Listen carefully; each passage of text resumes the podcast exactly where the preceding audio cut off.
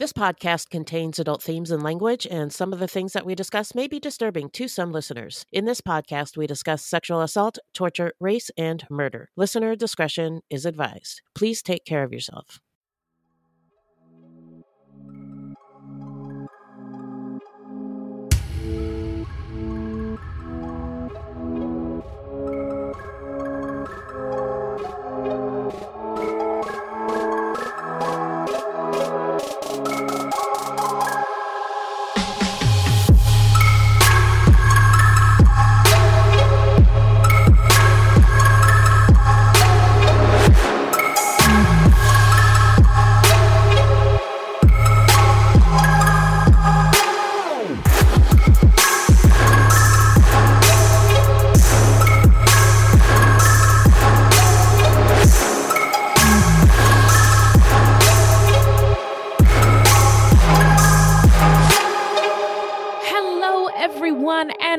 Welcome to Fruit Loops, episode 191. Buiti Binafi. Bienvenidos, bitches, and thank you for uh, listening. Yeah. Fruit Loops is a podcast about true crimes committed by people of color and those who are othered and the victims. Because, contrary to popular belief, not all serial killers are straight cisgender white dudes. These crimes rarely get any public attention because the news is racist. Allegedly. And we are Wendy and Beth. She's Wendy, a black Latinx woman, and I'm Beth, and I just happen to be white. She is an ally, and when we go to the barbecue in the sky, we're getting her a plate.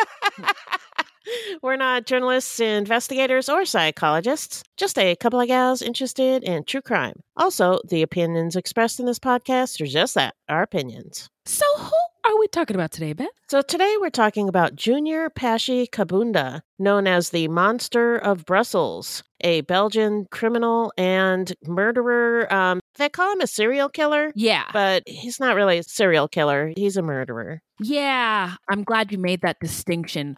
Also disappointed there's no mention of waffles in this case at all. No Belgian waffles in the script, no. Well, well, well. Uh, before we get into it, how you doing, boss lady? Yeah.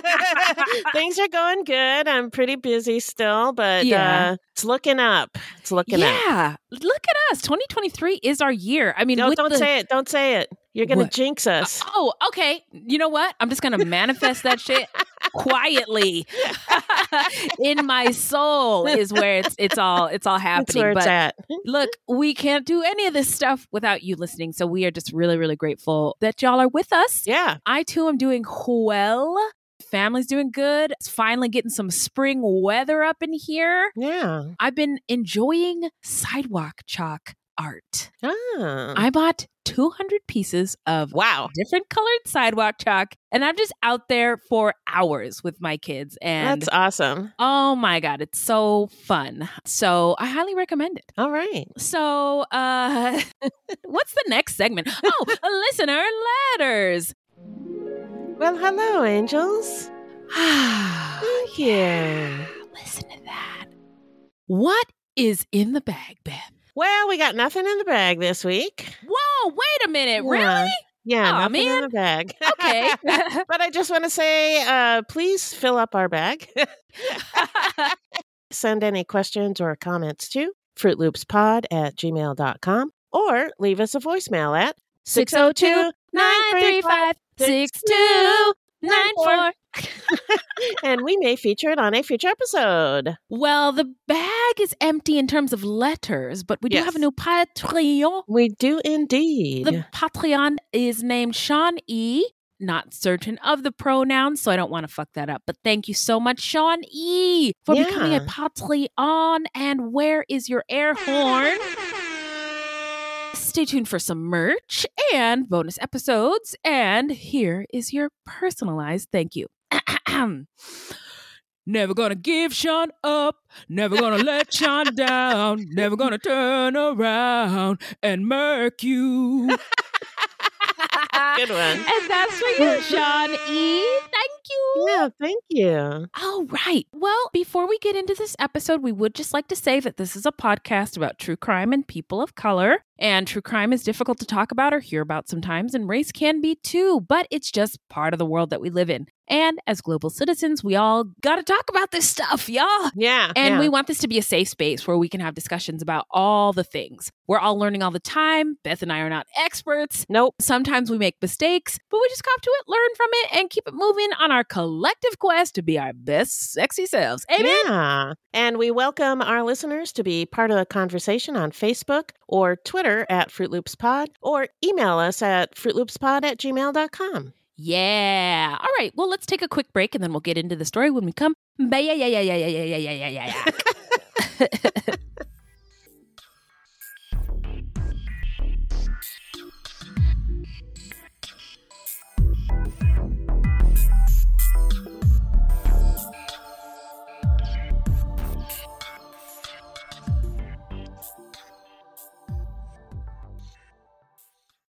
Hello, it is Ryan, and I was on a flight the other day playing one of my favorite social spin slot games on chumbacasino.com. I looked over the person sitting next to me, and you know what they were doing?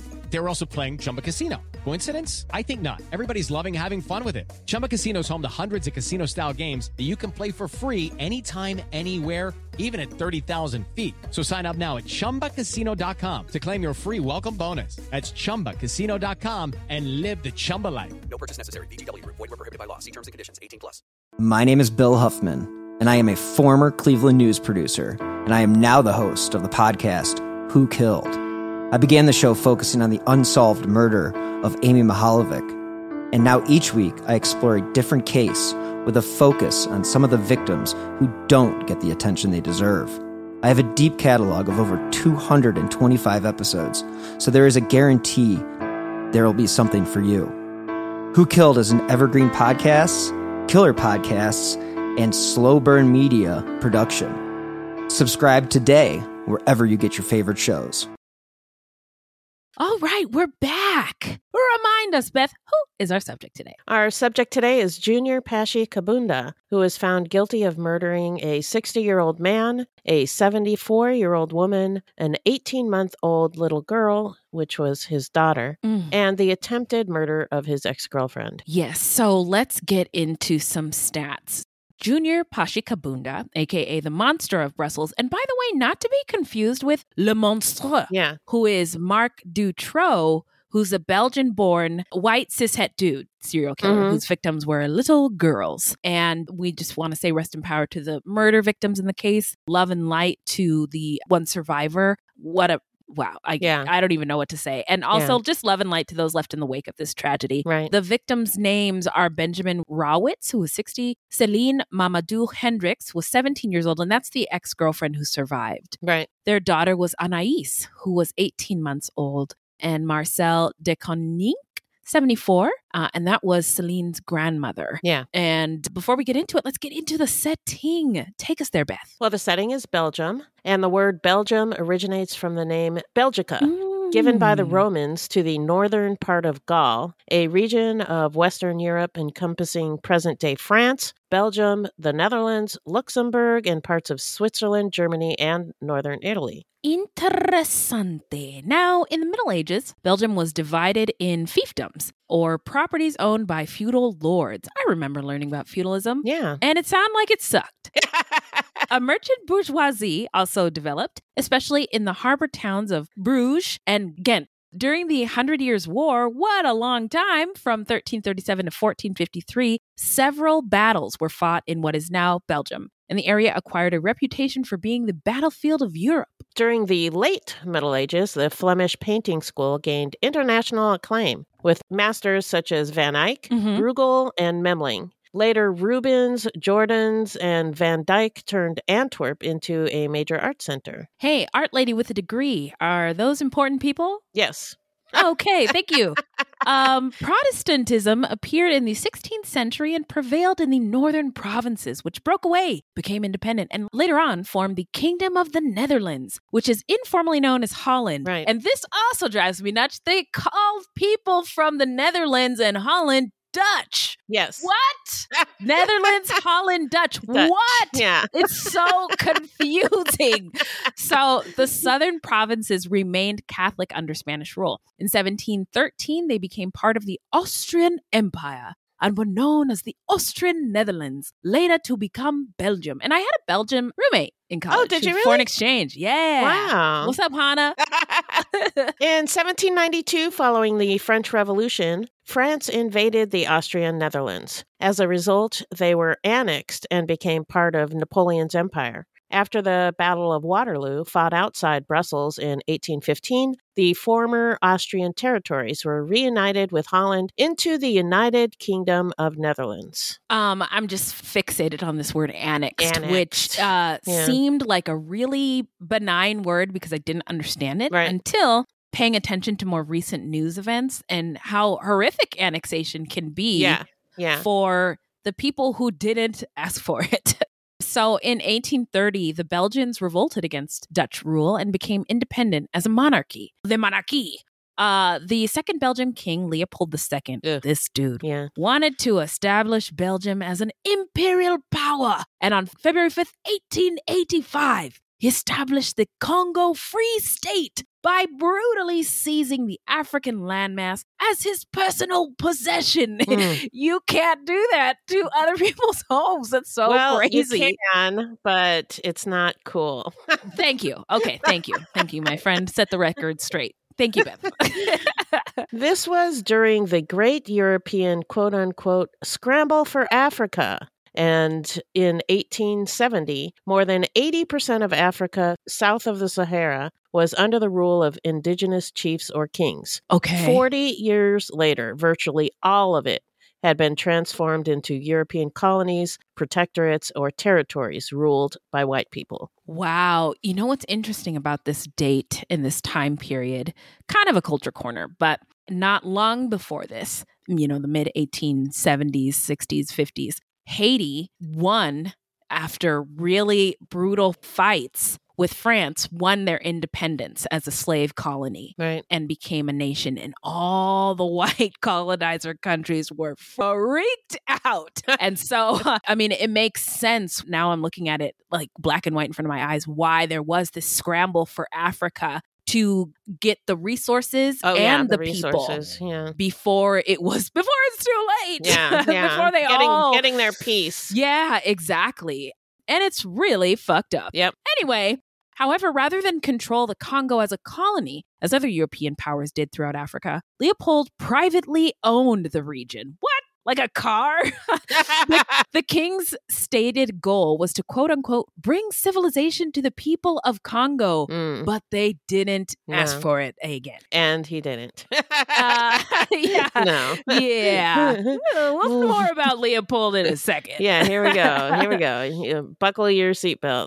Okay, hold on to your butts. Leopold's reign over the Congo Free State has become infamous for its brutality and was responsible for atrocities on a mass scale. Yeah. Women were held hostage by the king's soldiers in Mhm. order to force the men into labor for valued resources, Wow. including rubber and ivory, to personally enrich Leopold. Crops were left unattended, and the army seized much of the food that was left. The population succumbed to hunger, exploitation, and disease.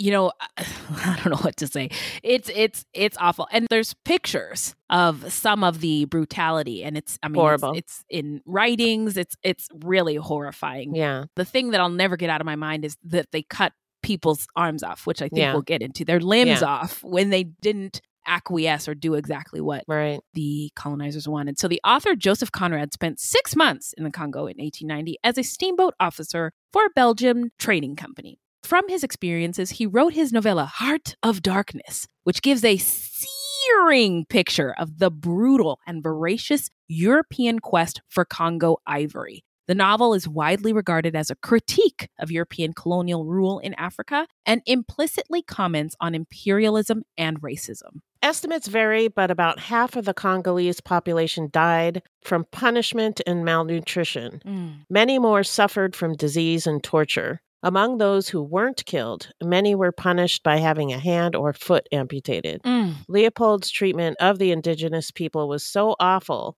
It was even condemned by other European colonizers at the time. Yeah, it's pretty disgusting. And not only did they amputate the limbs, but they would carry the amputated limbs around in baskets, like threatening Jesus. people, like, do you want this to happen to you? And then you better Wow. do what I say. So the Congolese population did fight back, though. Several rebellions were mercilessly put down under Leopold's direction. International pressure eventually forced the king to turn the Congo Free State over to the country of Belgium. And in 1908, the Congo became a Belgian colony called Belgian Congo. The Congolese still had to submit to Belgian law. An implicit apartheid was installed. Corporal punishment remained until late into the 1950s, Mm. and laws caused thousands of mixed race Congolese children to be forcibly deported and taken from the Congo to Belgium. Wow. And I wonder if some of those mixed race children were products of consensual sex or if there was rape. Yeah, you know? I'm sure there was rape. Yeah. Yeah. The Belgian attitude toward the Belgian Congo was one of paternalism. Africans were to be cared for and trained as if they were children. They had no role in legislation, but traditional rulers were used as agents to collect taxes and recruit labor, and uncooperative rulers were deposed. After World War I, private European and American corporations invested heavily in the Belgian Congo. Large plantations were set up, and in the interior, diamonds, gold, and other metals were mined. During World War II, the colony became an important source of uranium for the United States. Africans worked the mines and plantations as indentured laborers. Railroads, roads, electric stations, and public buildings were all constructed by forced labor. African resistance challenged the colonial regime from the beginning. At least 250 distinguishable ethnic groups lived in Congo, speaking many different languages. So, ethnicity or tribalism was introduced by the colonialists in order to divide the people and prevent the rise of nationalism. So, divide and conquer, I guess. Yep, yep. That's how colonialism is so effective. The first nationwide Congolese political party, the Congo National Movement, was launched in 1958 by Patrice Lumumba and other Congolese leaders. In January 1959, riots broke out in Leopoldville, now Kinshasa. Leopoldville, he named the city after himself? Yeah. Anyway, after a rally was held calling for the independence of the Congo. Violent altercations between Belgian forces and the Congolese also occurred later that year. And Belgium, which previously maintained that independence for the Congo was not possible, suddenly began making arrangements for the Congo's independence. Wow, interesting. Whoopsies. yeah and I, I you know they say violent um altercations but i don't know what is to be expected when you occupy a territory and force people into systems and things that they didn't ask for They didn't want. yeah looking at you bush and what happened in iraq uh, Yeah. in more recent memories the Congo became an independent republic on June 30th, 1960, and adopted its present name, the Democratic Republic of the Congo, in 1964. Tribalism and regionalism, which were introduced by Belgium, were major causes of chaos and disruption following independence. So think about what happened in Rwanda. Yeah, they pitted tribes against each other. Yeah, so Yeah. history may not repeat itself, but it sure as shit rhymes. Some Congolese had started settling in Belgium after World War II. After Congolese independence, Belgium faced an influx of immigrants from the Congo. Most of the migrants were post baccalaureate students who moved to Brussels. One of their first moves was to rename a neighborhood, referring to it as Matongé, after a district in the Congolese capital, Kinshasa. Among the African diaspora in this neighborhood are people from Rwanda, Burundi, Mali, Cameroon, and Senegal. There are over 45 different nationalities represented among the residents and shopkeepers in Matongé, including most African countries. According to one resident, quote, it feels like you're in Africa, but in Belgium, unquote. Okay. All right. In the early 2000s, the district attained, oh my God. So I have a map of the world in my office. Uh-huh. It's huge. It covers an entire wall. Wow. Fuck accent walls. Use a map. Wow. And Africa is like in the center of it. Uh-huh. And my daughter has been messing around with post-it notes. And she put a post-it note on in the center of the continent of Africa. I love you, Africa. And then on Russia, she put fuck you on a post-it note. oh my god, your kids are funny.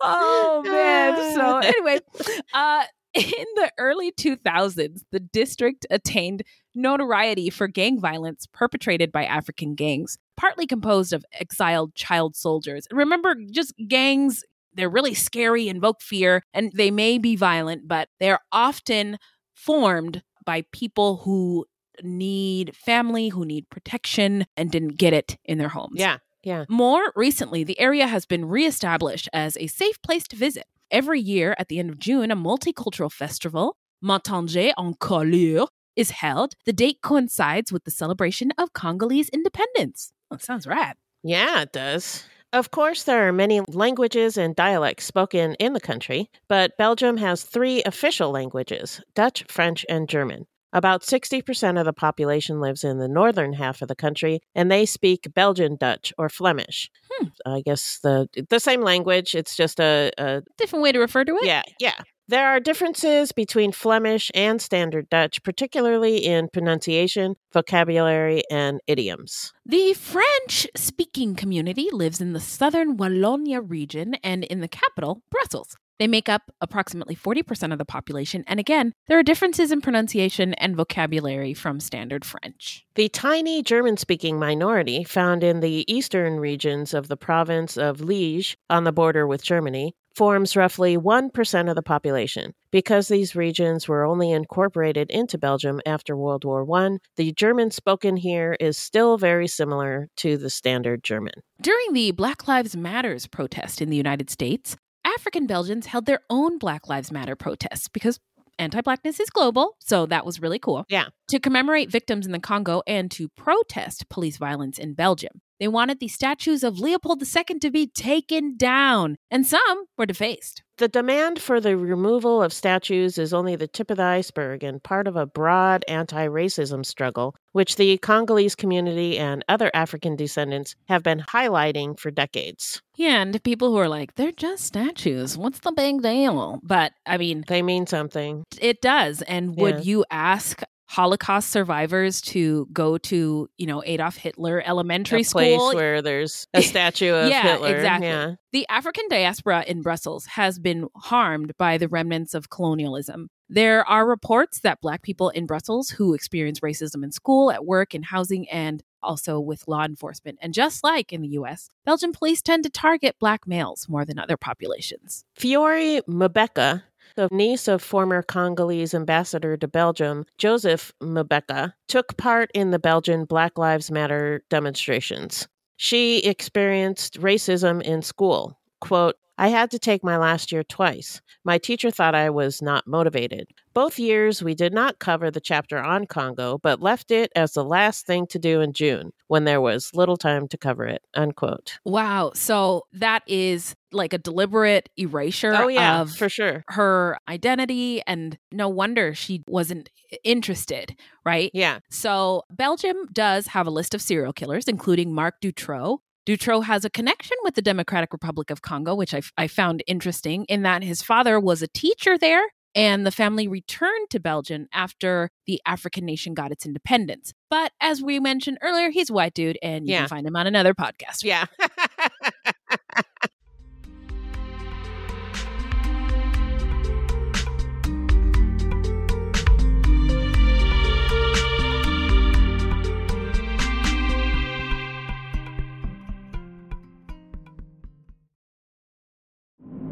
True terrors of horror, bizarre happenings, unexplainable events. On our podcast, Disturbed, terror takes center stage. Each episode is a journey into the darkest corners of human existence, delving into bone chilling tales of kidnappings, serial killers, maniacs, and the very essence of your worst nightmares coming to life on this weekly true horror show. Disturbed is not for the faint of heart. It's an exploration of real, unadulterated horror sourced from everyday people. Each episode is a descent into the macabre, where we narrate stories that will leave you on the edge of your seat and crawling in your skin. We navigate the disturbing narratives that lurk in the shadows, offering a raw and unfiltered listen into the most terrifying aspects of the human experience. Enter at your own risk and let the unsettling tales unfold in the haunting realm of Disturbed. And remember, listeners, stay safe out there.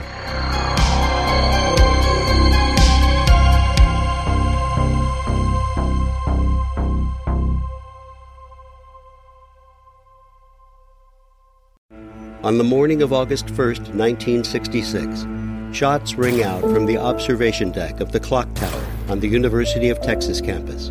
It marks the infamous beginning of the modern era of mass shootings in America.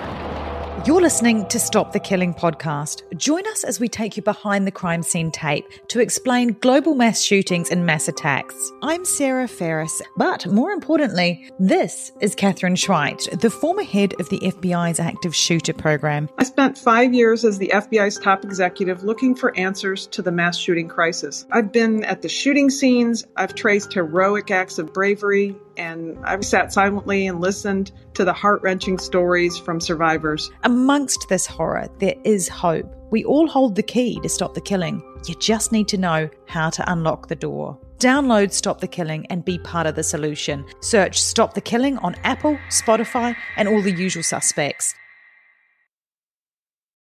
Now we're going to get into the early life of Junior Pashi Kabunda. What do you got, Beth? Well, since this story took place in Belgium, a lot of the articles that we read were Google translated from French or Dutch. So Mm. some of the quotes, which were translated, may sound a little off. Uh, but we did the best we could with, you know, we don't speak French or Dutch. So nope, nope, we nope. did what we could. Mhm. So anyway, uh, that was just an aside. Thank you. You're welcome. Junior Pashi Kabunda was born in 1991 in Brussels. He was described as an unhappy boy who had difficulty getting along with others. By the time he was 14, he was in a gang and was dealing and doing, Doing drugs drugs. and using alcohol. okay. I missed that little phrase. It's been a while. In May of 2006, when he was 16, he was at a nightclub. A discotheque is what I imagine it was called. in the center of Brussels when he met a girl named Celine. My name is Celine. I am the best singer in the world. uh, but that's not her. Celine Mamadou Hendricks. And she was just 14 years old, so a little bit younger than him. And she's been referred to in some articles as métisse, meaning mixed race. Now we're going to get into the timeline. What do you got, Beth? Kabunda was Celine's first boyfriend, and the teenagers began a relationship that quickly became intense. Celine lived with her grandparents, Xavier Hendricks and Marcel de Koninck Hendricks, for reasons related to her schooling. Soon, Kabunda moved into their home in Waliwa San Lambert, a municipality in the Brussels capital region, where he was welcomed with open arms. Marcel considered him her second child. According to Celine, quote, My grandmother always considered him a son. They got along very well. I thought it was mutual, unquote. But Kabunda was a very jealous person. If any boy spoke to Celine or even looked at her, Kabunda would get very angry. According Mm. to Celine, quote, I was in love and a bit silly. I saw it in small, while now I realize that it was serious, unquote. Mm. On three or four occasions, Junior physically attacked Celine. Oh, no. Once he slapped her face. Mm. Another time, he threw a bottle at her. Oh, my gosh. Yeah. Um, have you been slapped in the face? I don't think so. I don't recall It ever being slapped so, in the face. Like startling? embarrassing. It's startling. It's embarrassing. It's just such a violation. Like it's all Yeah. like I can't find the words right now, but Yeah. it is it is really just it's an awful thing to have happen to you. Yeah. You're kind of like, what the fuck Yeah. afterwards? Yeah. So Not good. this relationship is not good. Yeah. On August 29th, 2006, Kabunda and a friend named Laurent Onyeba Konimba, 18, spent the afternoon drinking alcohol and smoking weed or cannabis. That evening, renowned Israeli pianist Benjamin Rawitz, 60, returned to his home in Brussels after playing a concert. Kabunda and Konimba noticed him as he slammed the door of his car, which was parked in front of his house. His suit was folded over his arm, and he held a briefcase with his music scores in it. Oh my God. So, getting in and out of a car, now that I'm into true crime, it is a very dangerous You're vulnerable. scenario. Yeah. Yeah. Yeah. Blind Rage, which is on our Killer Podcast Network and Yeah. was in our feed for a minute. Great show. harrowing story. And that was how she was accosted is Right. getting in and out of her car. And I was with my daughter this weekend, and uh, sorry t- for this tangent, but I was like, you got to get in and out of the car fast. Don't get out until you have everything. Don't unlock the door to get out until you have everything ready to go. Get out quickly, get into your destination quickly. And then when you get in the car, get in as fast as you can and lock the door behind you. And she was like, I never have to do that when I'm with a daddy. I was like, do you think anybody is gonna pick up 300 six foot three pound daddy and like take him away or rape him or or uh, do anything to him? No, you, we are like very vulnerable humans because of our gender and our color and all those other things. So you gotta be careful, little girl. Anyway, so yeah, um, just trying to set the scene. It's a dangerous uh, scenario. So Yeah. Kabunda and Kanimba both agree that it was Kanimba's idea to steal the car, and it was Kabunda who approached the man first. Benjamin had already opened the front door of his building and was holding his keys in his hand when Kabunda approached him, supposedly to ask for directions. Red flag. Yeah. the versions of what happened next differ depending on who you ask Kabunda or Kanimba. Mm. According to Kanimba, Kabunda hit Benjamin. According to Kabunda, Kanimba pushed Benjamin in the back, causing him to hit the door and then the floor with his head, knocking him out. Afraid that a passerby would see them and call the police, the two dragged Benjamin into the building, then took him down to the cellar. They picked his pockets, taking a couple of credit cards. The victim lost consciousness and then regained his senses for a brief moment. He said, quote, Why me? What have I done? Unquote. Each said the other then kicked him in the head. Kabunda claimed that he helped Benjamin into a sitting position with his back against the wall to help him breathe, but Kanimba pulled him back down by the legs and then stomped his head. Kanimba denies that he ever hit or kicked the man. He claims that he left Benjamin in the cellar with Kabunda. He heard shots, went back down, and saw Kabunda leaning over the body. The two then fled in the victim's car. The next morning, as two residents were leaving to go to work, they found traces of blood on the stairs in the common areas and followed them to the cellar.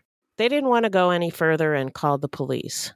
Benjamin was found in the basement of the building, beaten to death. Junior came home with bloody clothes, telling Celine he'd been in a fight. When Benjamin's murder was broadcast on the news, Celine said, quote, he looked weird. He told me that he was in this story and that he had not killed anyone, unquote. In 2007, Celine became pregnant. In the spring of 2008, the young couple moved to an apartment rented by the grandparents and furnished in anticipation of the birth of their daughter. By the way, what a weird thing to say. You're watching the news with your partner and you're like, he, your partner says, I'm part of this story, part but of the I story, didn't but I didn't kill anybody. anybody. yeah. What? The uh, investigation into Benjamin's murder stalled for 18 months until a person called the police and told them that they knew the identity of his killers. Laurent Kanimba and Junior Kabunda both were arrested and taken into custody in March of 2008. Two days after Kabunda's arrest, Celine gave birth to their daughter, Anais, on March 10, 2008. Kabunda was underage at the time, so he was sent to a youth facility in Braine-le-Château. In Belgium, these youth facilities are called IPPJ. The young folks there are taken care of by different services and are followed by a multidisciplinary team in order to set up a plan that will help them to reintegrate into society. In my mind, that sounds good. Yeah. Also, well done on getting the hat on the A on the word chateau.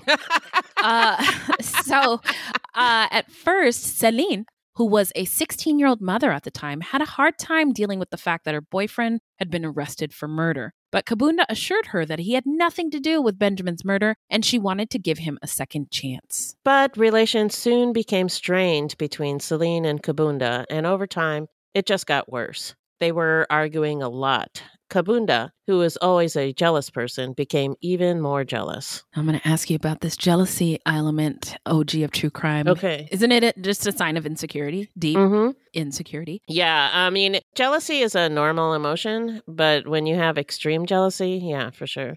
Okay. According to Celine, quote, I don't have as many feelings for him anymore, unquote. During arguments, she had told him a couple of times that he was not Anais's father, but it wasn't true, and she told him it wasn't true. In September of 2008, the youth judge decided that Kabunda could go out on weekend passes while waiting for trial. In Belgium, when people are incarcerated, and they are let out for certain periods of time. The objective is to facilitate their reintegration into society. Again, sounds really good on paper, theory, com- yeah. especially comparatively to the United States, Right. which is the worst. Right. But locked up in IPPJ during the week, Kabunda was allowed to spend the weekends at Celine's grandparents in Woluwe Saint Lambert.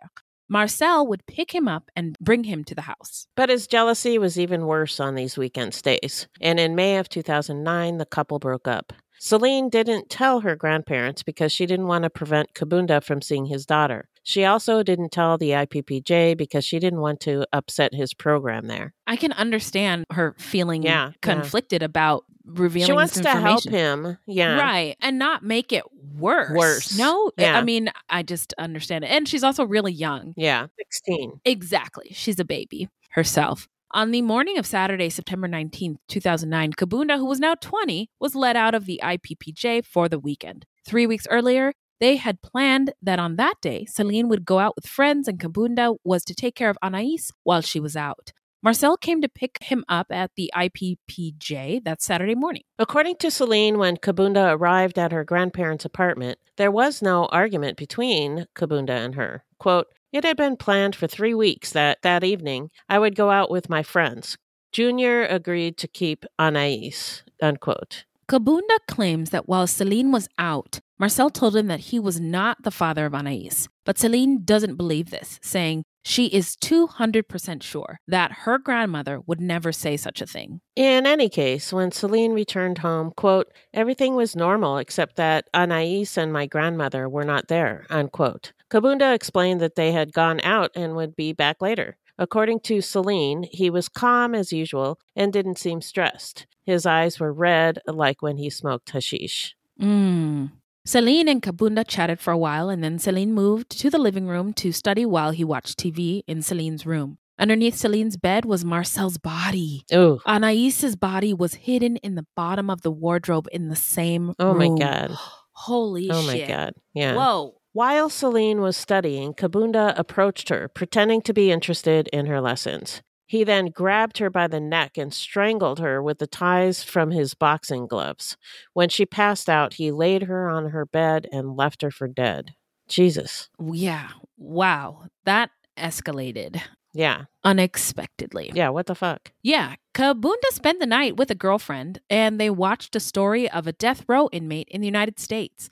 The young woman who knew that Kabunda had killed Benjamin Rawitz in 2006, but who was unaware of everything that had just happened, told him that he was lucky not to Oh live in the God. United States.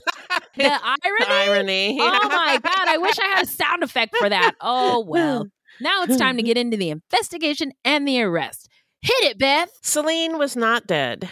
When she came to, she went to a neighbor who called the police. She didn't learn until the next day that Kabunda had raped and killed her grandmother Oh, and then suffocated God. their daughter to death. Oh my God. That poor, poor Celine. Horrible. Awful. Quote, it hurt me and it shocked me. I never thought he could hurt them, unquote. For days afterwards, she took painkillers to be able to sleep. I can only imagine. I I can't. Yeah. It's just really horrible. Yeah. So now we're going to get into the trial. What the what, Beth? Kabunda and Kanimba stood trial together in Brussels. The trial began on November 29th, 2010, before the Brussels Assize Court. Kanimba was charged with the murder of Benjamin Rawitz in 2006. Kabunda was also charged with Benjamin's murder, but also with the murders of Anais Marcel de Koning Hendricks and for the attempted murder of Celine, which I thought was really weird that they had this trial all together. Uh, yeah, I was just question marks. yeah, are uh, floating above my head. Regarding the murder of Benjamin Rawitz, the two confessed to the facts but shifted responsibility to each other, especially about the blow to the head which killed him, which they described as a crack. Mm. During the trial, Kanimba claimed to have been a child soldier in the Congo, but the court found no evidence of this. Also brought up during the trial was a discussion that Kabunda allegedly had with Kanimba, in which he said that he planned to escape and finish the job. Speaking of killing Celine, Whoa. which I don't know if it's true, if that's coming from Kanimba. Oh, uh huh, uh huh. I get it. I get it. Letters sent by Kabunda to Celine were introduced at trial, in which Kabunda called the youth judge a pute or whore. So this was the same judge who had decided that he could possibly benefit from weekend releases from the IPPJ. wow. Yeah. Talk about just this guy. Yeah. Kabunda had also written that he would, quote, make fun of these educators, unquote. It probably sounds cooler in the original language, like make fools of them or play with them or something like that. But Yeah. thanks, Google the- Translate. yeah, that's the literal translation. There Yeah. you go. Prosecutors described Kabunda as a manipulator. At, at first, I read that as mansplainer. oh, wow. He's the worst. Clean your glasses, girl. That's usually my problem.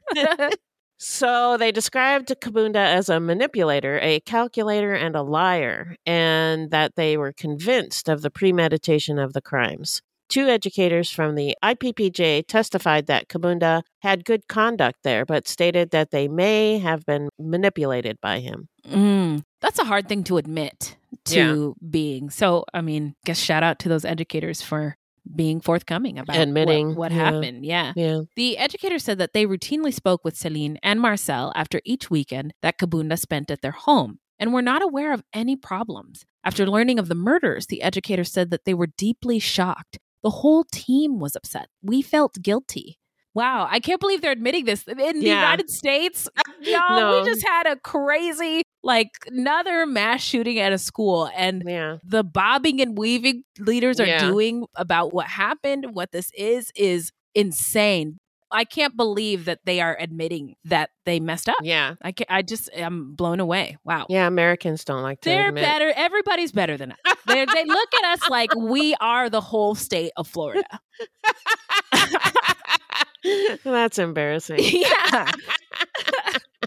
For Kabunda, the court and jury found no mitigating circumstances. Referring to the rape, they found that he committed degrading and humiliating acts toward Marcel de Koning. The court and jury also pointed to a lack of empathy. Mm, sociopath? Mm, possibly, yeah.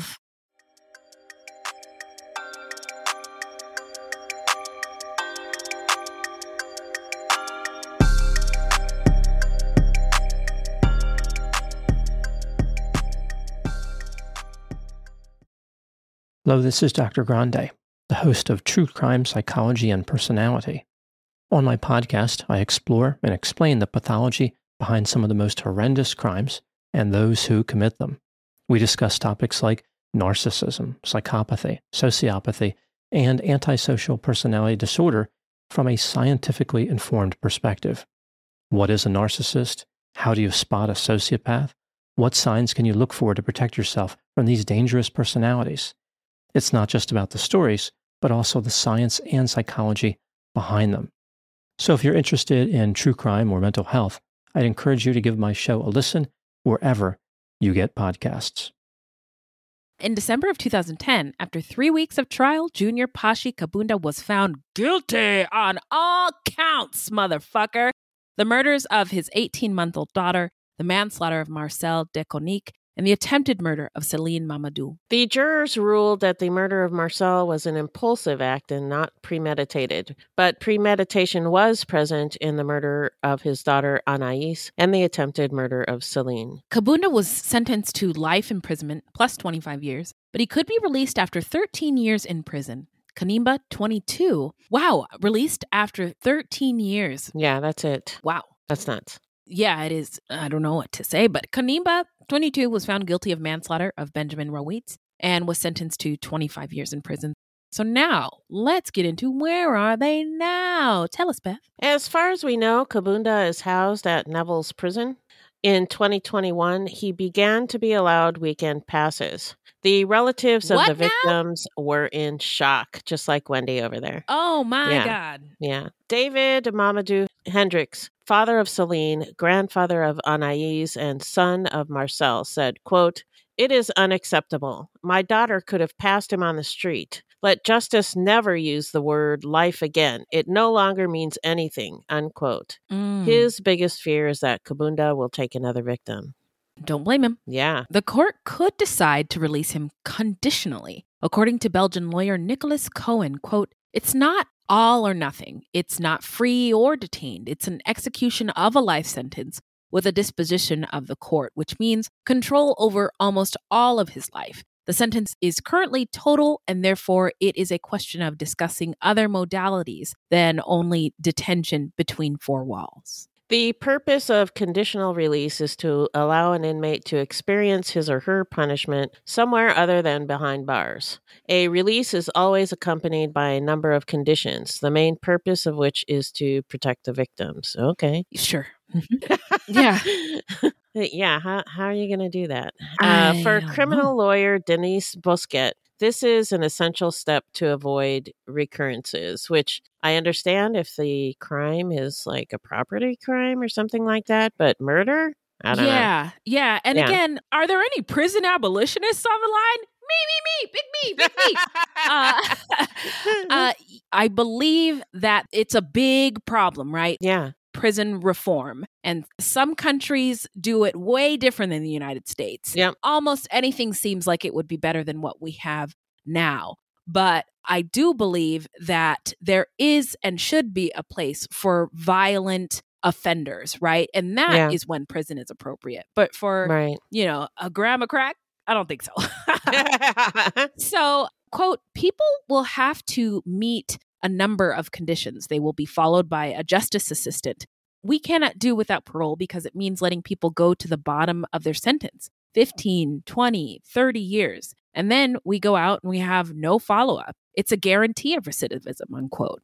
So now we're going to get into our takeaways and our thoughts on what made Kabunda snap. What do you got, Beth? Well, he's described as very jealous, as we were Mhm. talking about. Yeah. I don't know how he got that way, but according Uh-huh. to psychologists, some of the root causes of extreme jealousy include low self esteem, anxiety, and Mm. feeling possessive of others, particularly romantic partners. Uh-huh. And everyone is more jealous in an unstable or unloving relationship. Sure. And sure. which he was in with Celine, yeah. an unstable relationship. Yeah. So, jealousy is centered on the fear of losing someone. An adult whose parents modeled jealousy may tend to be more jealous, and a person who has been betrayed in the past might be more prone to jealousy. Mm. There was probably something that happened in his childhood that stoked the fear of abandonment, but we don't know what that was. A Yeah. parent who rejected him or was not loving towards him, maybe. Mhm, mhm. That said,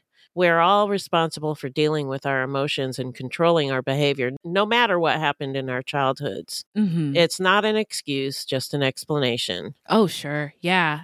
I mean, generational trauma, all those Right, things all could have stuff. played a factor. Right. But right, we do have to we're responsible for our yeah, behavior. we do have to deal with it. Yeah. And it sounds like Kabunda and Celine were in an unstable relationship, like I mentioned. Mhm. Um, that's very common with relationships when we're young. We don't know what we're doing. yeah.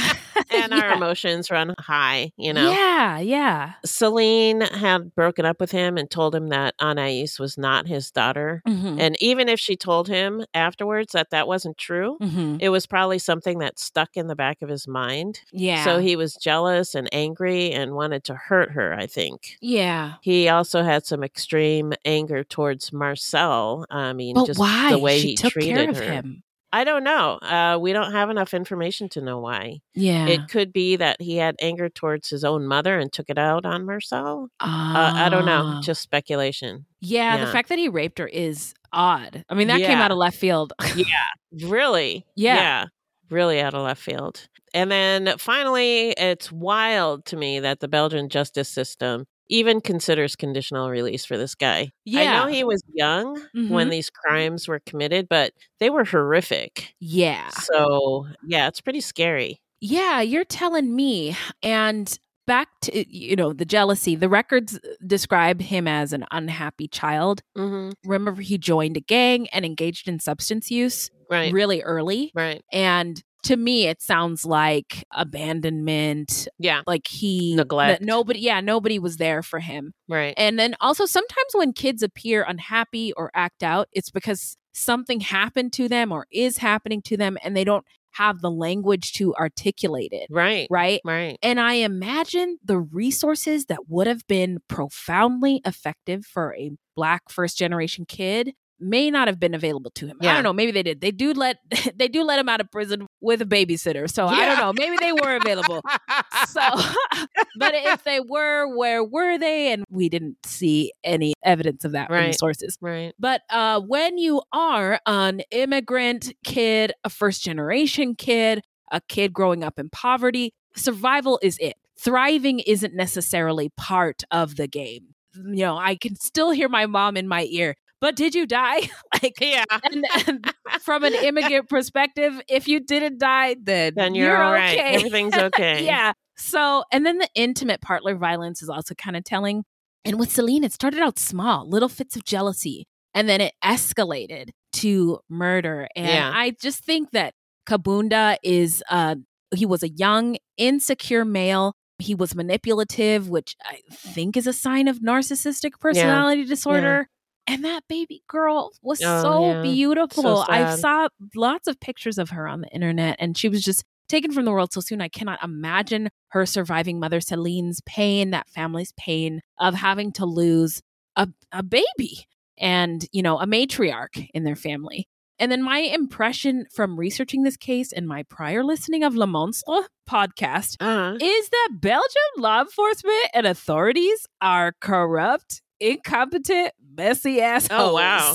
Wow. And that was in the 90s. This case took place in the earlier 2000s. Two thousands, yeah. So maybe there was a bunch of change, but then again, maybe not. yeah. And this case really challenged my thoughts on prison abolition, but not, it didn't change them. It challenged them, but it didn't right, change right, them. Right. Incarceration can be the most appropriate place for those who commit the most heinous crimes, who are a danger to others, and for whom rehabilitation is just not possible. Right. And I think Kabunda would be in that number. Absolutely. Yeah. So um, now it's time to talk about how not to get murdered. So if you love true crime and you don't want to die, here's a tip for you. This segment is not intended to be victim blaming. We thought of this segment because I read somewhere that a lot of people listen to true crime because they want to know what they can do to be safer. This is not meant to blame the victims, it's just learning from other people's experiences. Well, this is just my thoughts after getting into this case is intimate partner violence and mental health support. Okay. Intimate partner violence, um, there are so many resources available, but I do know we've talked about the hotline.org. There's also RAINN, which is the Rape, Abuse, and Incest National Networks, because the intimate partner violence, it can be so insidious yeah. and you can pe- people can suffer in silence and it starts out small Right. but just like Celine described. yeah. exactly it, it doesn't end well so you can call 866-331-9474 in the united states visit the hotline.org and you can also call 800-656-hope and then for mental health there is the 988 hotline number. So instead of calling 911, if somebody's having a mental health crisis, you can call that yourself or call that for somebody you care about or text home to 741741 in same same situation if you're concerned about somebody or concerned so about yourself. So you text the number 741 741 and, and you say home. and you type home, yeah. Okay, And then okay. they'll they'll reach back. And I personally have used Oh wow. that hotline. And so they so it's like a text conversation. It's a text conversation, yeah. Oh, okay. Um, and they'll find out like where you are and sort of kind of assess what you need. Do you Your just need to kind of talk it out, or right. at least that's what it was for me. So anyway, there's help out there, so you don't have to Nice. kind of just um, suffer. Well, thank you. Yeah, yeah. Well, this will be in our footnotes. Yeah. And uh, any any any other tips? Nope. Also, send us your tips, y'all. Yeah. Yeah. 602 935 6294. So now let's get out to the shout out portion of our All show right. where we shout out any content by people of color, any marginalized folks, or any true crime goodies. Whoa, friend. CSI on Trial podcast? What? What? A podcast about how the forensic science we see on TV and think is used to solve crimes uses more forensic bullshit and not very much science.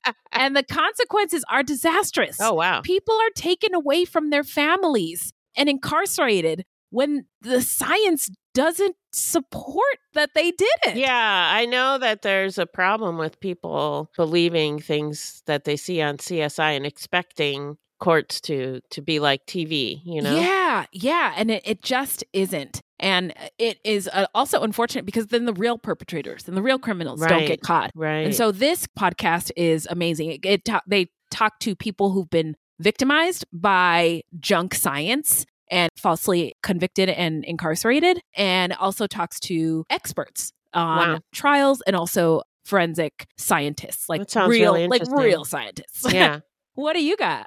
Uh, well, I wanted to shout out Party Crews podcast. Oh.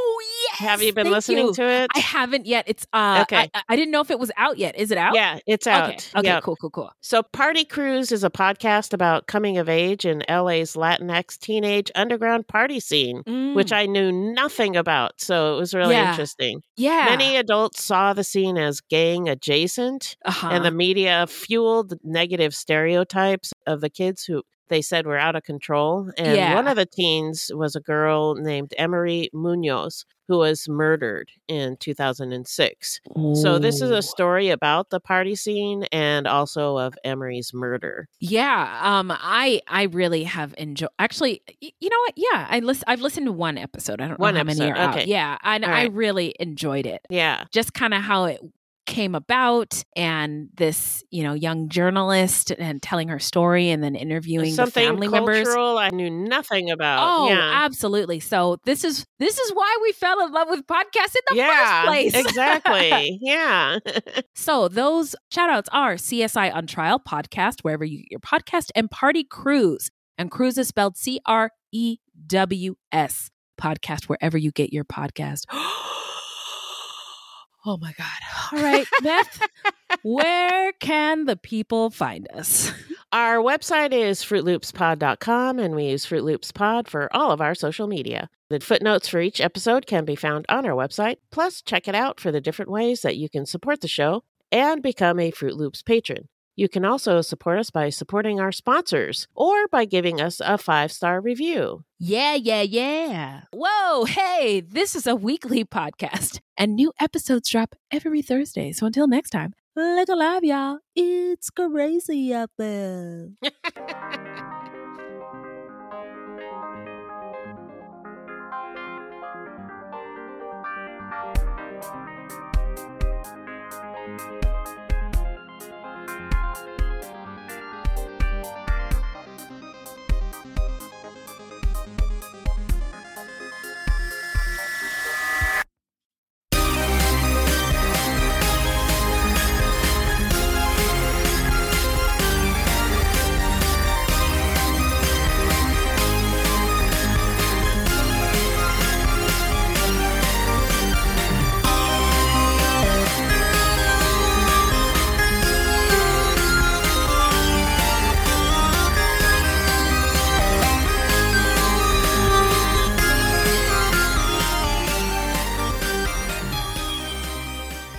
get the show on the road. On the road.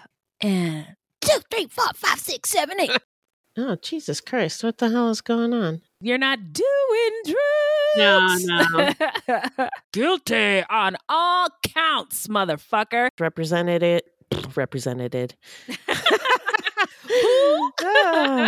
Also disappointed there's no mention of waffles in this case at all. X X. I don't know what. What's what? X? Let me ask you a question. Ah, Let me ask you about this.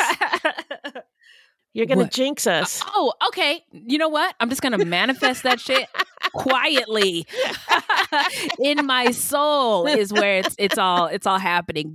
On Russia, she put "fuck you" on a post-it note. Everybody's better than us. They, they look at us like we are the whole state of Florida. Yeah, what the fuck?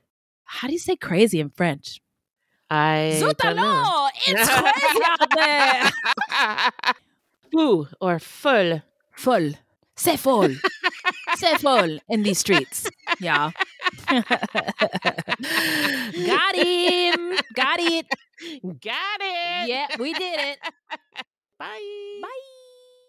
With the Lucky Land slots, you can get lucky just about anywhere. This is your captain speaking. Uh, we've got clear runway and the weather's fine, but we're just going to circle up here a while and uh, get lucky.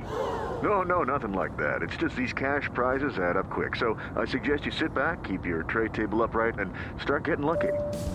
Play for free at LuckyLandSlots.com. Are you feeling lucky? No purchase necessary. Void where prohibited by law. 18 plus terms and conditions apply. See website for details.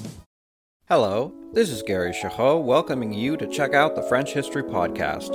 Our main show covers the history of France from the first humans until present. If you liked Mike Duncan's The History of Rome and wanted a similar program covering the land of beauty, culture, and love, we are exactly that. We also host world renowned scholars who have delivered guest episodes on their specialties, including 18th century pirates, revolutionary booksellers in 20th century Paris, the special friendship between the Marquis de Lafayette and Thomas Jefferson, and numerous others. Learn what you love and listen to the French History Podcast today.